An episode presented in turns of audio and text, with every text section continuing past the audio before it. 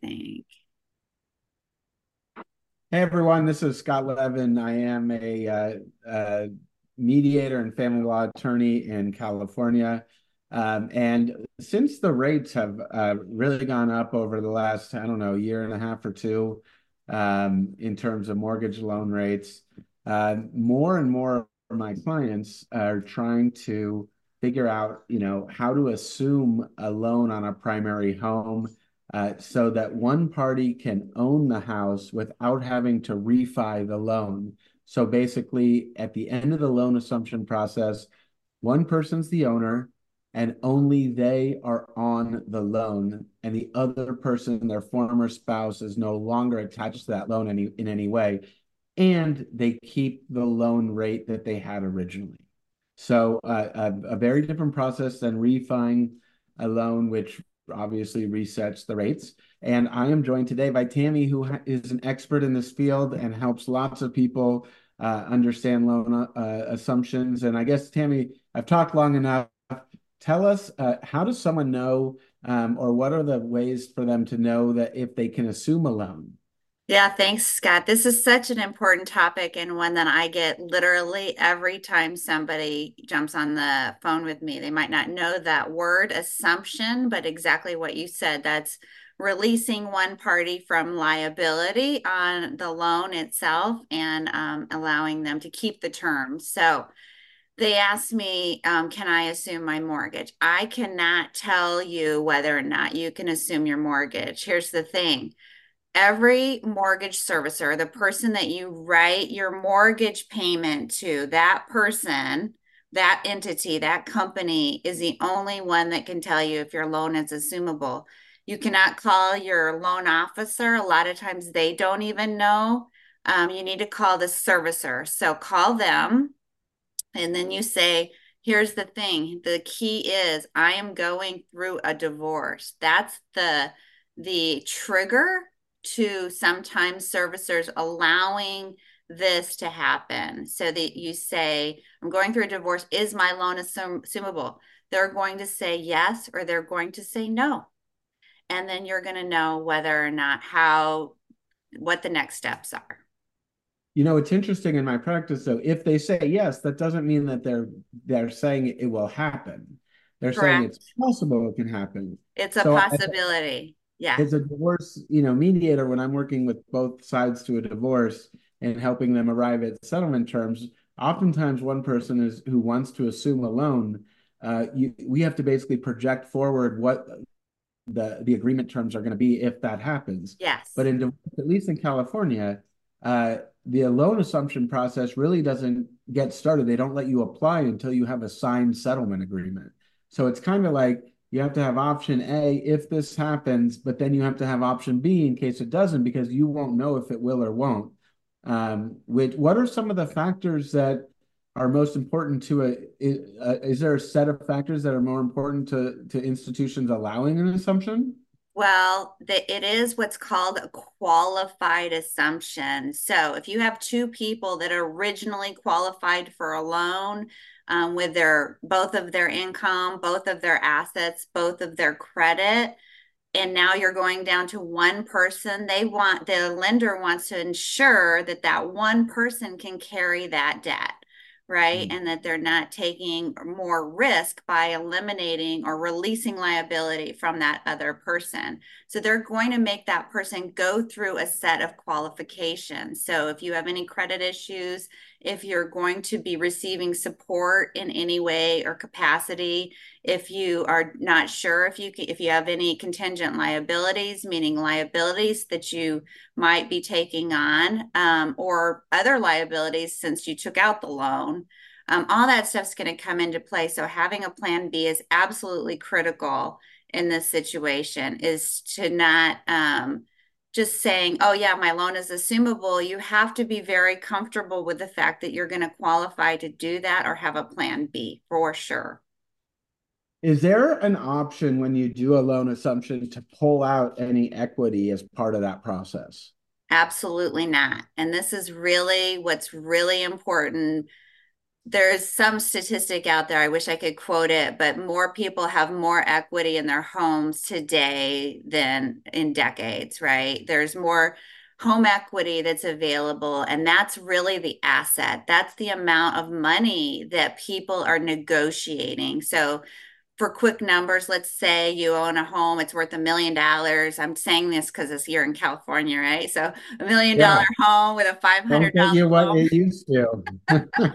million, there isn't anything other than that. A million dollar home, five hundred thousand dollar loan balance. You're negotiating five hundred thousand dollars, right? That's the asset, the equity in the home if you're assuming the mortgage, all you're doing is taking on the current debt of the 500,000. You have to negotiate that other 500,000, maybe 250 and 250, whatever that ends up being, however that's negotiated. You have to take care of it another way through either other assets, you know, some some other version of um, taking care of that. You cannot roll any of it into a new mortgage. Uh, does the person who's coming off the loan in an assumption process have to sign any paperwork?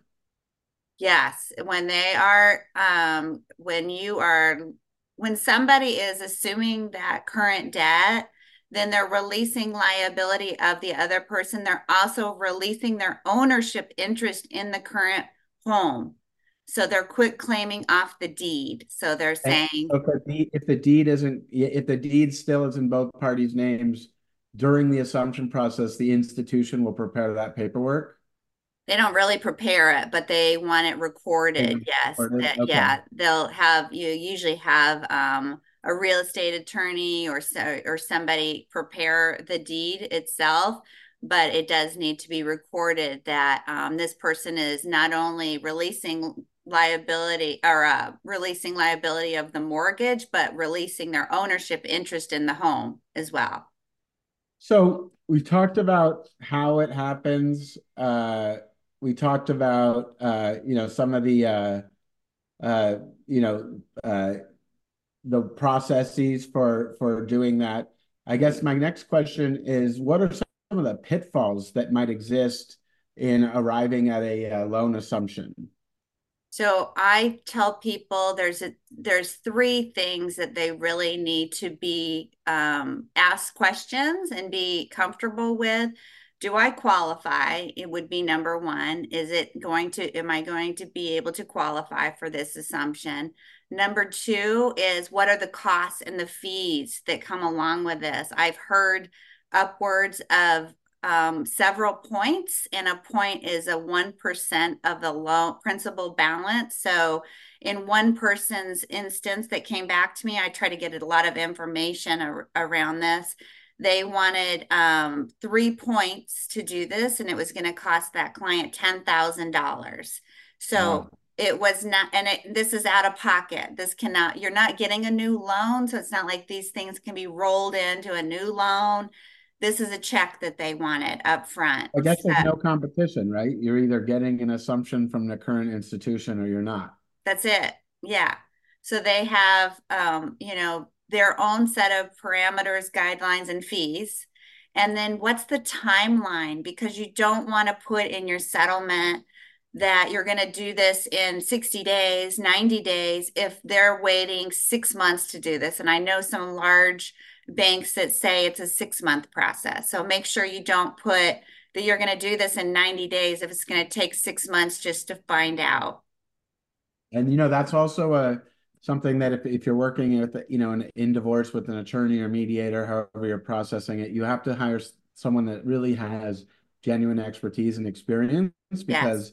that comes up all the time in my practice where you know one person wants off and they're negotiating a buyout and they're really focused on the money, right? And yeah. when they're going to get it. And, you know, and that's the part of the negotiation. But then in terms of, you know, when they're coming off the loan and when they're coming off title, I often am saying, hey, I know you want to do it in 30, 60, 90 days, but we can't put anything in this settlement agreement that's enforceable by by the courts that that's going to trigger the end date prior to when I know that it's going to the assumption is going to happen. If the assumption I know is going to happen after the end date that we're putting in, that's called a bad deal for everybody. 100%. I see it all the time, Scott, and it's really um, tragic. I had somebody that come to me that was trying to do this process and she was receiving support and um, it was a six month waiting period. By the time she'd been told no by the servicer, she also didn't have the amount of continuance that me as a lender